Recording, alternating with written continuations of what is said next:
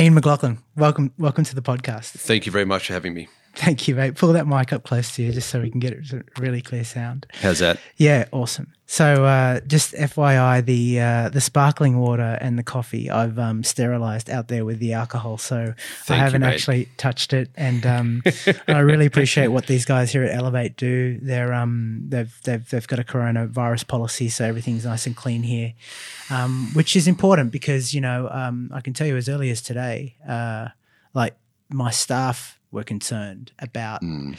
me being out and bringing it back in because I've still got some staff that are working. And um you know and I get that. I get that. Everyone's everyone's in a real big panic.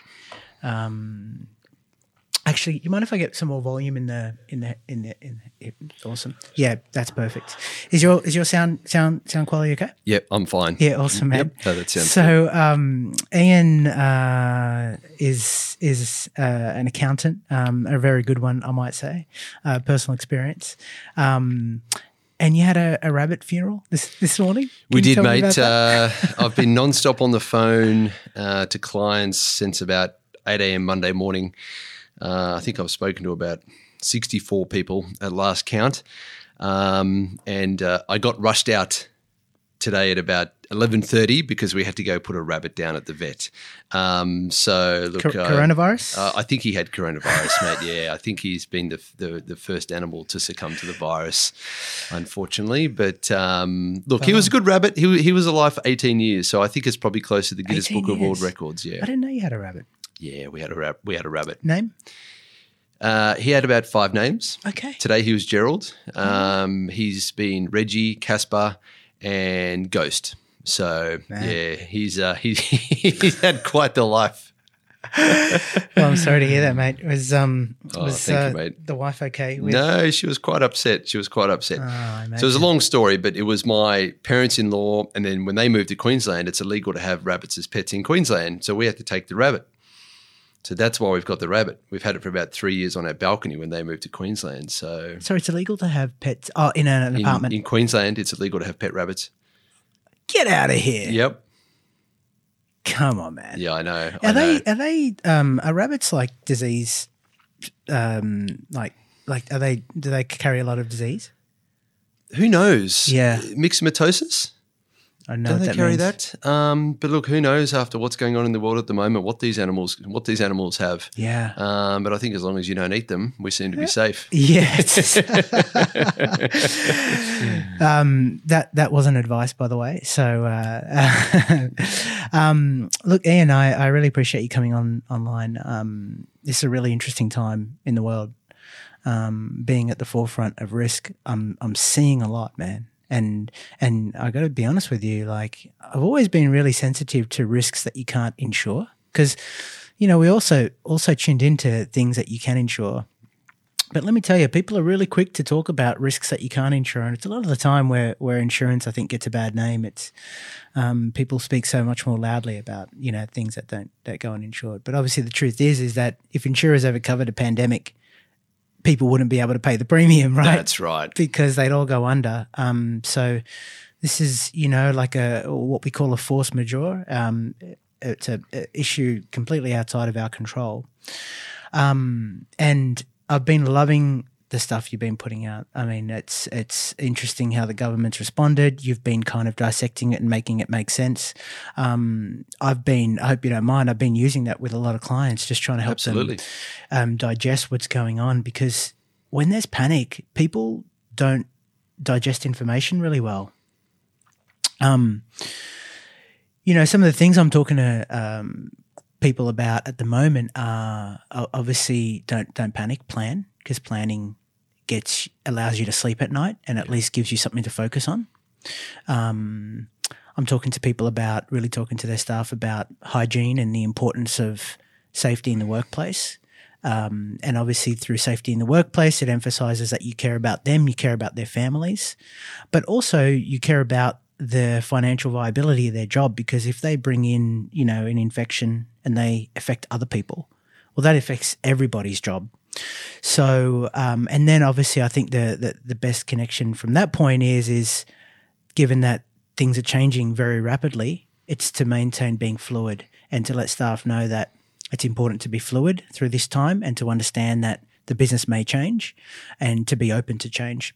Um, some of that means, like for some of our businesses who don't have the right amount of uh, workspace for staff, that there's some some of my clients are going to start running split shifts. Staff in the morning, someone comes in, sanitizes the place, and someone and then staff come in in the evening. Um, for some of my staff, oh, sorry, for some of my clients, I've really got them to turbocharge their online ordering system. Things that things were that were on the burner to really ramp up because at some point it's going to hit the bottom line, and you really need to understand your supply chain and understand who's going to be impacted. Um, and it's interesting because when I look at business interruption and and um, and I look at like business interruption is an insurance term, which normally is as a result of damage. Uh, so you need to sustain damage, and then you have cover for business interruption, which is a coverage for loss of gross profit or loss of turnover. But this is not considered damage. But you still need to look at business interruption or uh, as as as business being interrupted, and then the th- second thing is is how do I get my business to continue through that interruption? And so, um, having a look at your supply chain, having a look at how you can reinvent yourself, having a look at what else people can do. Um, and obviously, by emphasizing flexibility in the workplace and safety for staff, and and and then you bring that flexibility through your working arrangements into being able to reallocate your resources, um, so that staff can be open to change, and then you allocate that change to where the business needs help. What I want to ask you today, and I don't, I'm not normally this leading in a podcast. It's a little bit, a little bit more relaxed, but I'm really dying to get into this because it's an important topic. What, how? Let me let me let me just put this correctly. What is available to business to survive through this time? So so far, the government has announced two rounds of stimulus packages. Um, the second one that they announced on Sunday some of the measures in that are a bit of an extension on the first one. So what I'll do is I'll talk through some of those measures. Okay. Now, we are at a point in this crisis where we don't know when it's going to end. We don't know the economic and financial crisis that it's going to have. So, the fact that the government has so far released two rounds of stimulus packages, I would say that there's more on the way okay, because there is a lot of hurt out there in businesses. Businesses such as gyms, pubs, they have been told that they cannot trade, they cannot earn any income. And look, I'm seeing some some of these businesses are innovating in a way, so they're adapting to the change. Gyms are going online they're doing live streaming. Yoga studios, they're going online, they're doing live streaming. You see Archie Rose, they're now producing hand sanitizer. Sold out, by the way. Sold out. Zara, the Spanish giant, they're producing the face masks now. So I always say, before I get into the measures, I think that every crisis produces great opportunity. And this is a really good opportunity for businesses that can get through this hard time and let's be honest, this is the hardest time that eh, the country in the world has probably seen since the Second World War. Mm. If we can bound together as businesses and get through this and innovate, then I think we can all come out of it at the end bigger and better. So, when I talk about the measures, and it was a tricky one because before Treasury releases their papers as to what these measures actually entail, you know, the Sydney Morning Herald, the Daily Telegraph, they will put up a flash article saying, oh, every business to get $100,000. So my phone's going off the hook from clients texting me, mate, how do we get a hand on the 100 grand? What do we need to do? So Sunday was a busy day, but I needed to wait until Treasury released their papers until I could go back to uh, my clients with exactly how this was going to work.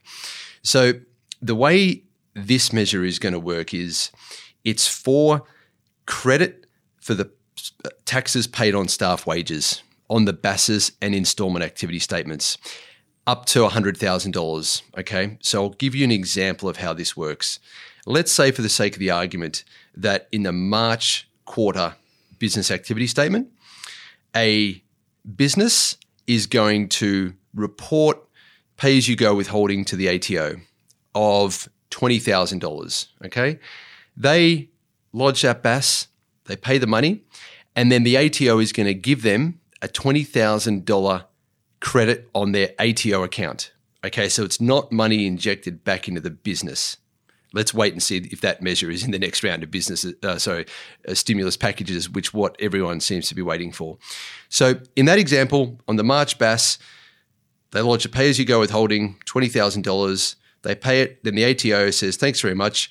Because your withholding amount was $20,000, we're going to credit your account with us for $20,000. And once again, not an injection into the business bank account. Then let's say, for the sake of the argument, that in the June quarter, those same figures are $20,000. Okay. So in the June quarter, they lodge pay as you go withholding. They are then going to get another $20,000 credit on their ATO account. Okay. So let's say, for the sake of the argument at the moment, they've got $40,000 credit. Okay.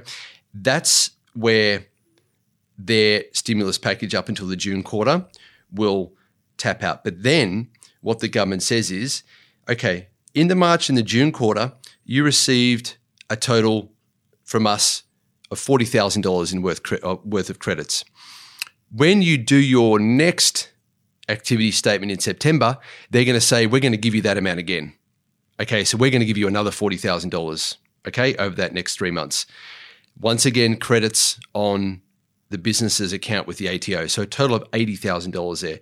Now, where they get to the $100,000 is it's capped at $50,000. So if a business in the March quarter is to lodge their activity statement with the ATO and their withholding is $50,000, they're going to get a credit for $50,000 on that. Then in the June quarter, they will receive nothing because they've already hit their cap of $50,000. Yep. Then in the next uh, months from July, August, and September and October, the ATO each month will credit their account for $12,500 um, which is basically $50,000 into 4 mm-hmm. Okay. So 12 and a half times four, uh, you get to 50,000 plus the original 50,000 received. That's how you get to your $100,000. And so when you say it's credited to the ATO account, does that mean that when I come to uh, uh, pay my tax bill at the end of the year, I am relieved from having to pay, in that example, $50,000 worth of tax? Yes. Right. So I mean, look, and like anything that the, the government releases, the ATO always takes a little bit of time, and there is so many what if scenarios around this. But let me just explain. So, any business with the ATO generally has two accounts. There's what we call the integrated client account, which is what the BASs are lodged on, okay, the PAYG and the GST. And then the other account is the income tax account, which is when a company lodges a tax return at the end of the year and they have profit the income tax payable will be recorded on the income tax account. Mm-hmm. Now, let's say, for the sake of the argument, that in that example, the business they get credits of fifty thousand dollars. Okay. Now, let's say they then go to lodge their tax return at the end of the year, and their tax payable is hundred thousand dollars. So, company tax rate is currently twenty seven and a half cents in the dollar. In this in this example, company tax payable of $100,000. So normally the ATO would say, thanks very much, pay us $100,000. Mm. What I am thinking, the way it's going to work is, is that we will apply for the credit which is sitting on the integrated client account to be transferred mm-hmm. to the income tax account. Gotcha. And in the past, they've had no problem with this, and sometimes they even do it themselves. Mm. So let's wait and see whether they do it themselves, whether we need to apply for it, but I don't see any reason why they are not going to let that happen. Okay, and so so that's really where um, businesses are going to receive the these these benefits. So they'll still continue to withhold PAYG. Um, they'll lodge uh, f- for the withholding. Um, there'll be an adjustment on the appropriate tax owed, and then um, whatever that tax is owed at that time, they will be able to receive credits against the, the, the, their tax bill when it comes to pay. That's correct. So the best way to think about it is, let's say for the sake of the argument in your March BAS, you are withholding ten thousand dollars. And if you're out there trying to work out what maximum amount you're going to get from the government, if it's going to be consistent in the June quarter as well, then times that 10,000 by four and you get to your $40,000. Okay. So that's a good way to think about if you are, because at the moment, every business really needs to be redoing their cash flow. Okay. So they can factor that in that they will have to pay the ATO $40,000 less. So the other one that they've introduced, and you know, they call it a stimulus package. I mean, in my eyes, this one really isn't, but it's it's more of a tax break. So previously, the the rules were prior to the twelfth of March um, that any small business turning under turning over less than fifty million dollars uh, could write off hundred percent any asset bought for less than thirty thousand dollars. Okay, that's excluding GST, so thirty three thousand dollars including GST as part of the stimulus package, the first round, they have increased that instant asset write off to $150,000. What is that? Give me an example of what that might be. So, how does that work? So let's say that a, uh, a company buys a forklift. Yep. Let's say that forklift was $80,000. Prior to the 12th of March, the business would have had to have depreciated that forklift over its useful life. Now, let's say that was four years. Okay, they would have had to have claimed depreciation over four years on the cost of that asset being the $80,000. So basically, spread the deduction over four years instead of one. Now, with the introduction of increasing the instant asset write off from $300,000 to $150,000, the business will be able to write that asset off 100%. Okay. So it basically comes into the profit and loss. It'll still go on the balance sheet, but it will be depreciated 100%, and the depreciation expense will go in the profit and loss. So that's essentially an $80,000 deduction that the business will be able to get. How does that how does that help businesses? So it's a good question, and it would only help businesses that are very cash flow positive and they are certain that they are going to be able to get through these times. Right. And Okay. they're gonna invest so in an asset That's right. It's right a, it, it is it is a tricky one. However, there is a good opportunity here for businesses that are investing in research and development. So when we talk about the research and development grant, um, it's about 43 and a half cents in the dollar that a business will get back on a dollar spent for research and development. Now, the process of applying for the R&D grant is um, quite laborious and generally uh, R&D specialists do this and they need to lodge the application with AusIndustry uh, prior to 31 uh, or 30th of April, I should say, um, 10 months following year end. Okay, so businesses for the 30 Jan- June 2020 year have until 30th of March, sorry, 30th of April 2021 to get their uh, application in with AusIndustry. However, yesterday uh, they've increased that now to the end of September. So there's a lot more time to get your application in with AusIndustry. But how this is going to help those businesses is let's say that a business partaking in research and development buys an asset prior to the 12th of March for $40,000. Under the old rules, they would have had to have depreciated that item, mm. okay, because yes, it was more than 30,000. dollars And the R&D claim would have been claimed over the useful life of that asset. Right. Now, with the instant asset write off increasing to $150,000, the business will be able to claim the depreciation in full, and that is going to increase their research and development refund. Right. Okay, so that's a big win, really. Okay. Um, and uh, you know, I was talking with a client this morning, um, and we uh, I explained that one to them, and they were you know quite. Uh, they've had a lot of investments. They do have money, and there is there are assets that they do need to buy. So this one's going to work really well for, for their point of view because they're going to be in a loss position. So basically, with the R and D grant, if you're in a loss position, the best way to think about it is that you will get back uh, 43 and a half cents in the dollar for every dollar spent on research and development. Can I just ask? So Sure. on, on a loss position, Yep. if somebody gets to the end of their period and they're and they're making a loss, I assume that that would minimize their chances of having to pay tax based on being profitable. That's right. It would. It acts as an offset to that to that tax payable. And then, so if there is, uh, if there are these credits from uh, the PAYG withholding, Yeah. and then you've got um, other uh, instant uh, asset write offs and things. But let's just take, for example, the PAYG withholding, which is being credited against the ATO account, and you and you don't have tax to pay for that period.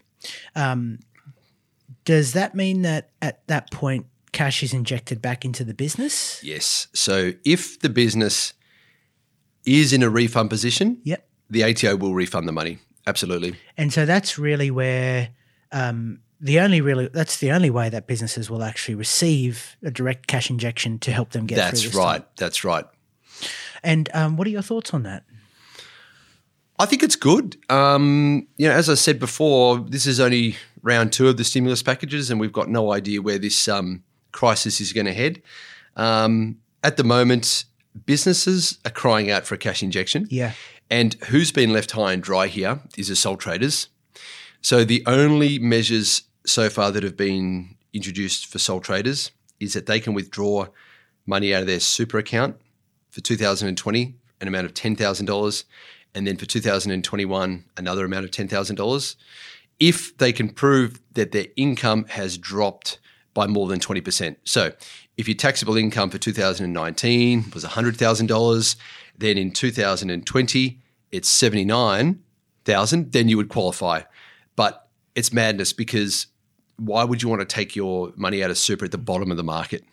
Because the, as we all know, the markets have completely tanked. I mean, I know I was speaking to someone uh, yesterday. They've lost 75% in the value of their super fund. Jeez, man. So I still think that the government needs to do something for those sole traders because they really have been left in the lurch.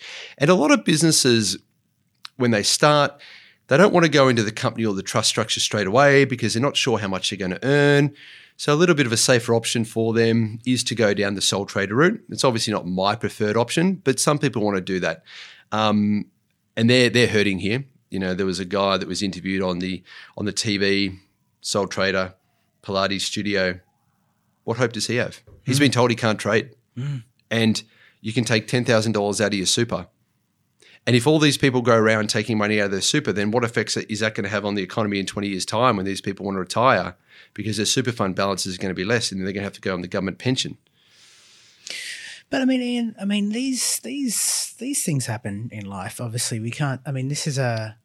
Uh, I mean, un- unless you're anti um, taking the risk of getting into business and making money, uh, then um, you know, let's just say you could be in a far worse position. Um, what what can businesses do? Like, what number one? Like, I mean, planning for events like this. I mean, if if a business was to continue going, well, moving forward, how do I plan for an event like this? I mean, um, how would you guide a business at the outset so that they could better manage crisis events like this occurring? It's got to come down to the cash flow and it's got to come down to every business needs to look at its monthly fixed costs. And you should plan to have three to six months. I say six, I three to six because ideally six, but it is hard sometimes. So I get that. So at least three months worth of fixed costs to continue with the business operations if we are to face another crisis like this and mm. operations get completely shut down.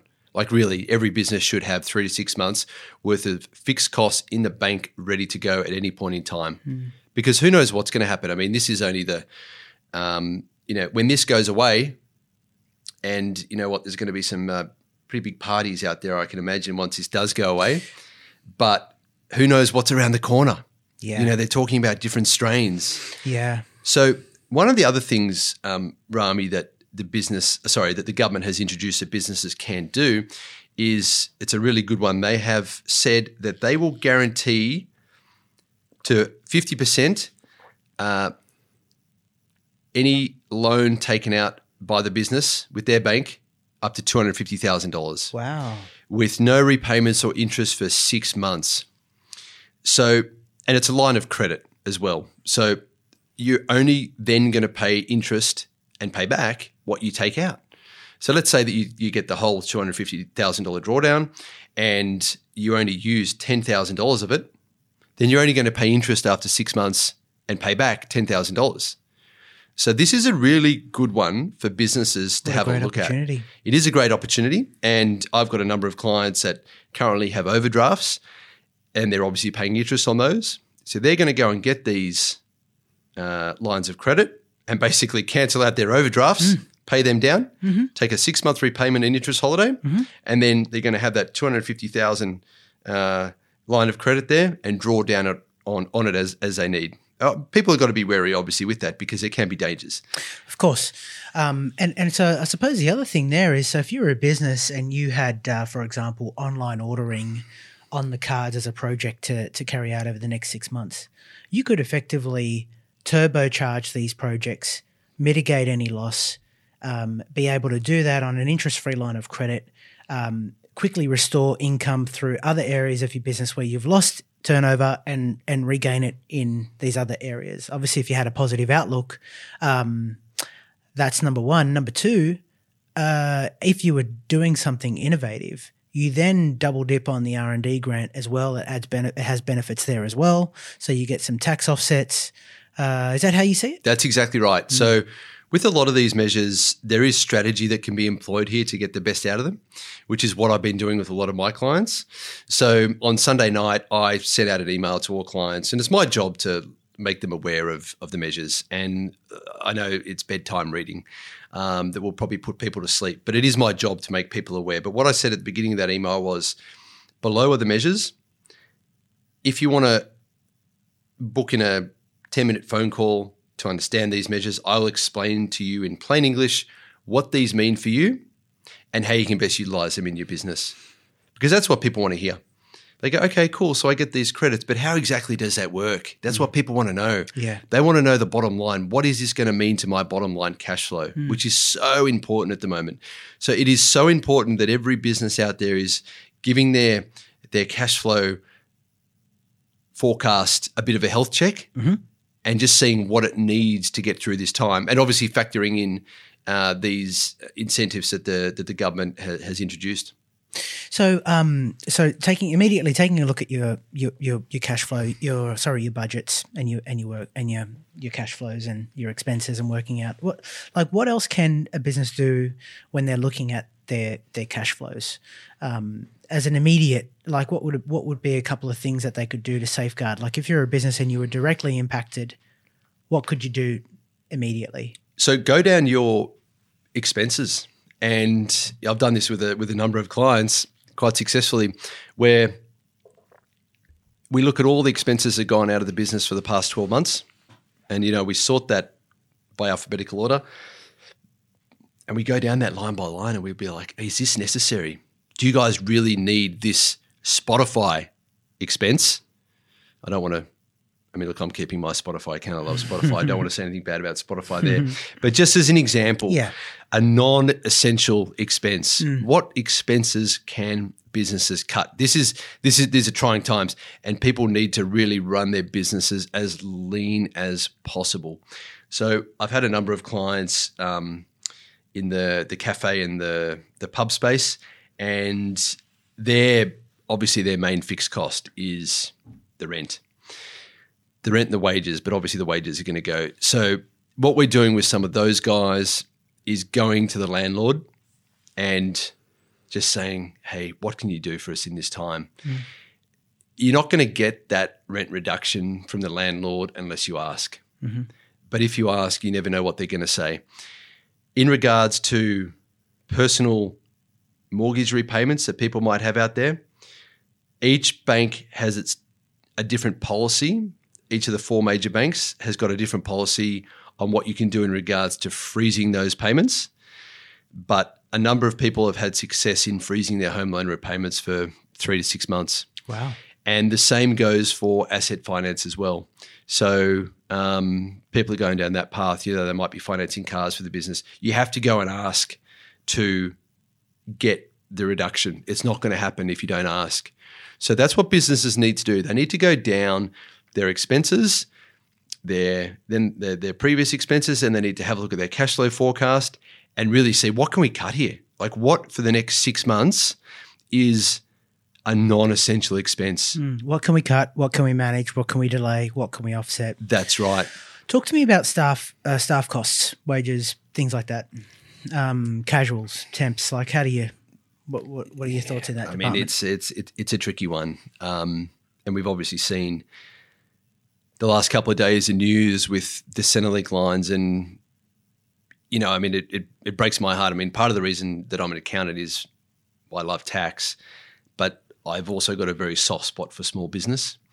Um, so whenever I see a Felice sign up on a shop that only opened six to eight months ago, I I feel for the owner because you know that they've probably put their life savings into it, and that's their mm. that's their dream gone. Mm.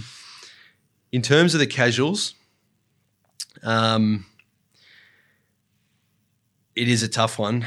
Um, I did see that a a very big reputable company that is big in the hospitality space uh, in Sydney has given each of their employees a $550 bonus, but they're going to be stood down. Mm-hmm because with the casuals they can. I mean, they come and they go, mm. so there is no no obligation to to keep them on. But as you alluded to before, Rami, with the innovation, is there another way that these staff members, be it casual, permanent, part time, can help you out in other projects? Mm-hmm. Okay, so you may not be doing X for a while but as you mentioned, businesses can now take this opportunity to invest in other or invest time in other projects. So, how can those staff members help out on that? So, I'll give you an example. Um, a gym, their head sales manager, obviously, he's not going to be doing any sales. So, they put him in charge of getting all their programming online mm. and rolling that out to clients. Yeah. So and that has long term uh, positive impacts. That's right. That's well, right. Well beyond the short term. That's know? right. So people really need to look at. Um, we've got this person here. How and this is completely every business is different, and every business needs to completely re-engineer themselves. Yeah. So I've got a, a client um, a large catering company, and obviously they they've been hit really hard because there's no events mm-hmm. and the offices aren't mm-hmm. really open. Yeah, you know, a lot of a lot of people are working from home, mm. so they have. And I was having this chat with them last week. They've redone their website, and they are now basically doing a Meals on Wheels service not to the elderly, well, obviously to the yeah. elderly if they want it, but mm. to individuals as well. Yeah, who are working from home. That's right. So they're sitting in there as per normal, preparing the food, and then delivering these nicely cooked home meals to families, which is great because not a lot of people want to go to the supermarket these days yeah. because there's scare the scare factor out there that if they go to the supermarket and they put their hands on the trolleys, they're going to get this virus. Mm.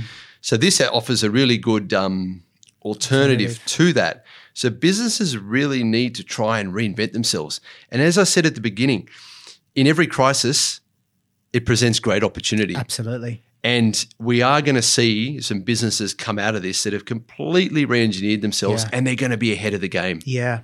So it's a great opportunity. And you know, like um, when I when I um, think about business interruption loss. You know, typically the way the way a business interruption claim is is you suffer damage, the shortfall in your turnover um, is calculated, and the loss of gross profit is calculated up until the point you you achieve your turnover.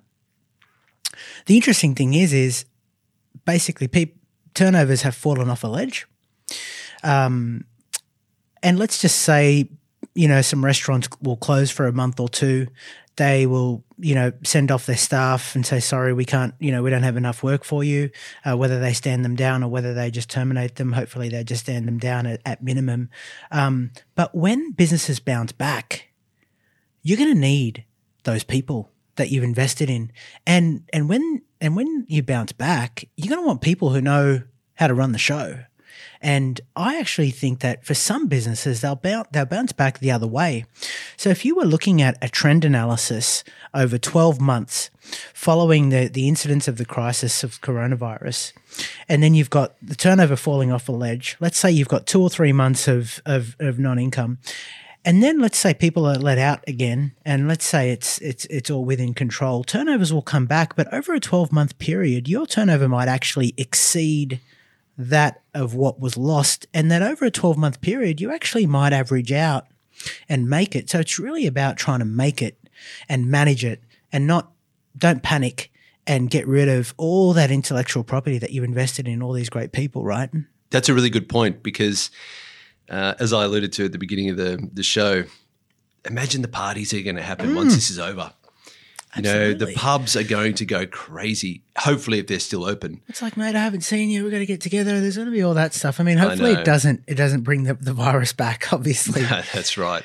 uh, so that's that's the thing. You know, it's a, it's a really unknown. Um, you know, the social distancing thing. I just want to add to that. Like, um, the government put out a, a notice about social distancing, like how important it is to have this 1.5 meter, two meter rule. Um, I think it indicated that over a period of, if you don't follow the rule and you just conducted your normal interactions, it's got like an image of a person, and then it's got how many people you infect.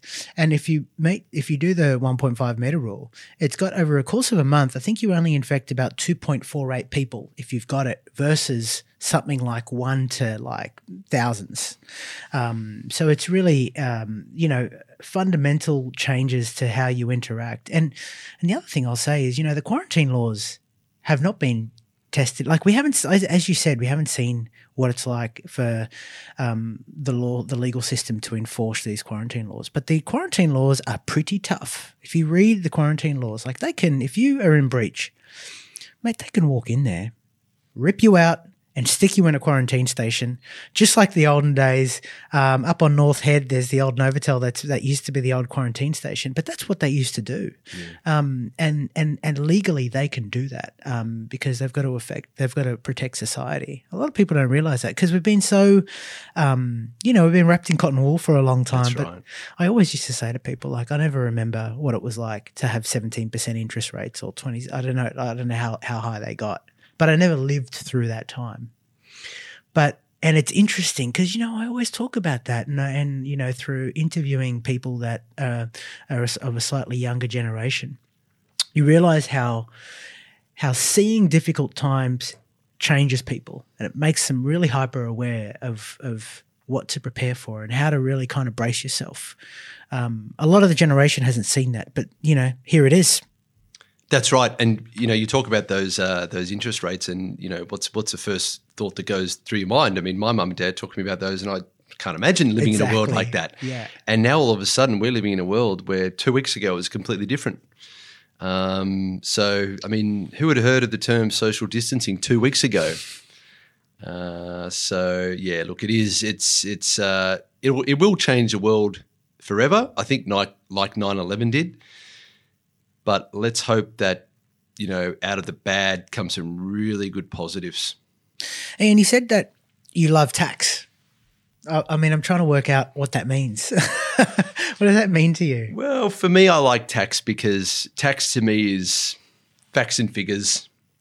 Um, so when I was younger, I was never one to to read the the books. I didn't really want to get too involved in. My dad was a lawyer, um, and obviously at uh, at uni, I had to study a couple of law units, and I used to dread those because. Uh, Tax law aside, of course, um, because of all the reading that you had to do, I was never a big fan of reading uh, long books. So tax for me just always works. So No fiction. no fiction. That's that's exactly right. It's black and white. It is or it isn't. Um, you know, is it subjective or objective for me? Um, so obviously, I like the objective side rather than the subjective side, um, which is why you know I'm I'm not an auditor. so yeah, no. And look, there's the exciting thing about tax is it's ever changing, and it's all about looking at a, a business and, and working out what you can can and can't do. So one thing that I didn't touch on before that I will because you, you you bring it up with with tax. So with that government incentive where they talk about the um, the hundred thousand dollars, so the minimum amount that an employee, or sorry, that a business can get is twenty thousand dollars. So I've got a number of clients that uh, don't withhold anything because they might pay employees. It might be under the tax free threshold. So the natural response is, oh, we don't get anything because we don't withhold anything. That's not true. You can still get something um, if you if you do the numbers right. So um, So if you don't withhold tax, um, there is still the ability to um, to, to get access to that twenty thousand Yeah, dollars right, minimum. okay. Yeah, that's right. So, So sole traders, I mean, who? What sort of businesses might, might not withhold tax? Or what? it might be one where it's a it's a mum and dad business, um, or there might be two directors, and they might be in their first or second year of opera- operations, and there's not enough cash flow at the moment to pay a decent salary. So they might just pay themselves twenty thousand, thirty thousand dollars. Um, so obviously, with thirty thousand dollars, you're withholding tax. You know, below twenty thousand, you're not really going to be withholding any tax. So there is still an opportunity there. Right.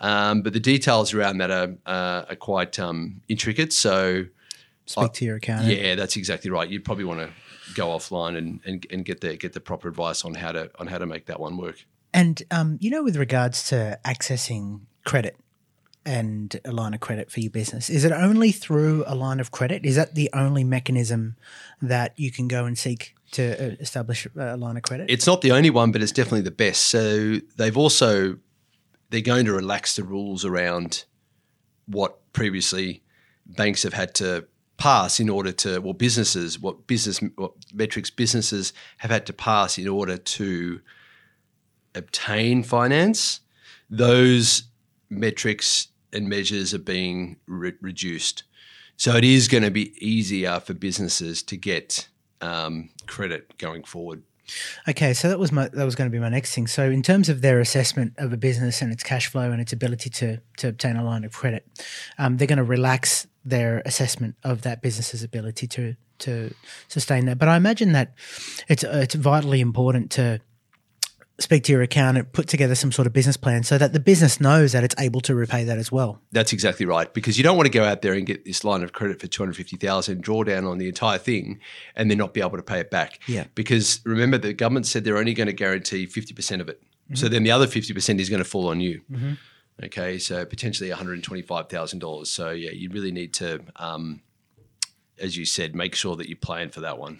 It's really interesting. Uh, it's going to be really interesting to see how how banks really assess that because their their lending criteria are changing ever so dynamically, and it's really questionable as to whether they're going to follow through. I mean, I understand that these incentives are there and the government's putting this in place, but it would be very interesting to see which banks actually take the lead on that and um, and really honor honor honor that um, and not fear fear that. Um, That's right. I mean, when you think about it, in the last two weeks, we've probably done a complete 180 because you know the the lending criteria prior to that had got gotten a lot tougher, and now it's uh, it's going to all of a sudden become a lot easier.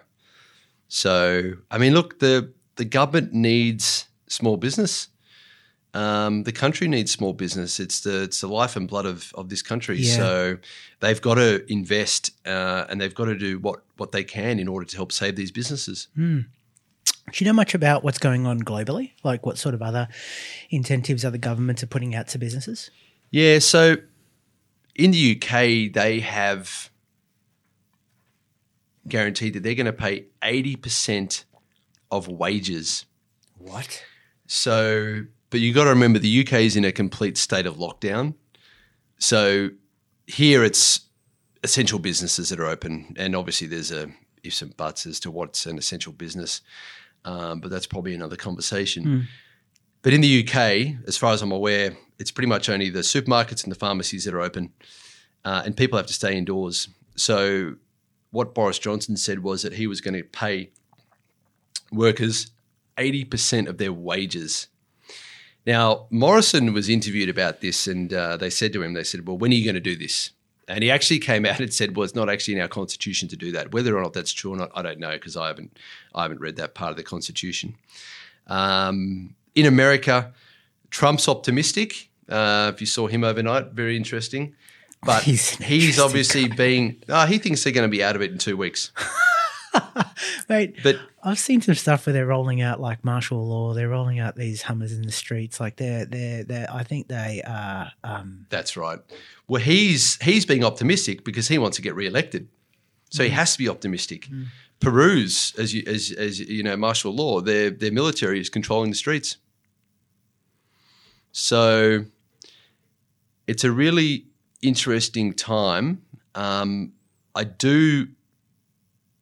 I wait with bated breath each day to see what stimulus packages the government is going to offer, but at the same time, they've got to make sure that they don't send the country broke. Yeah.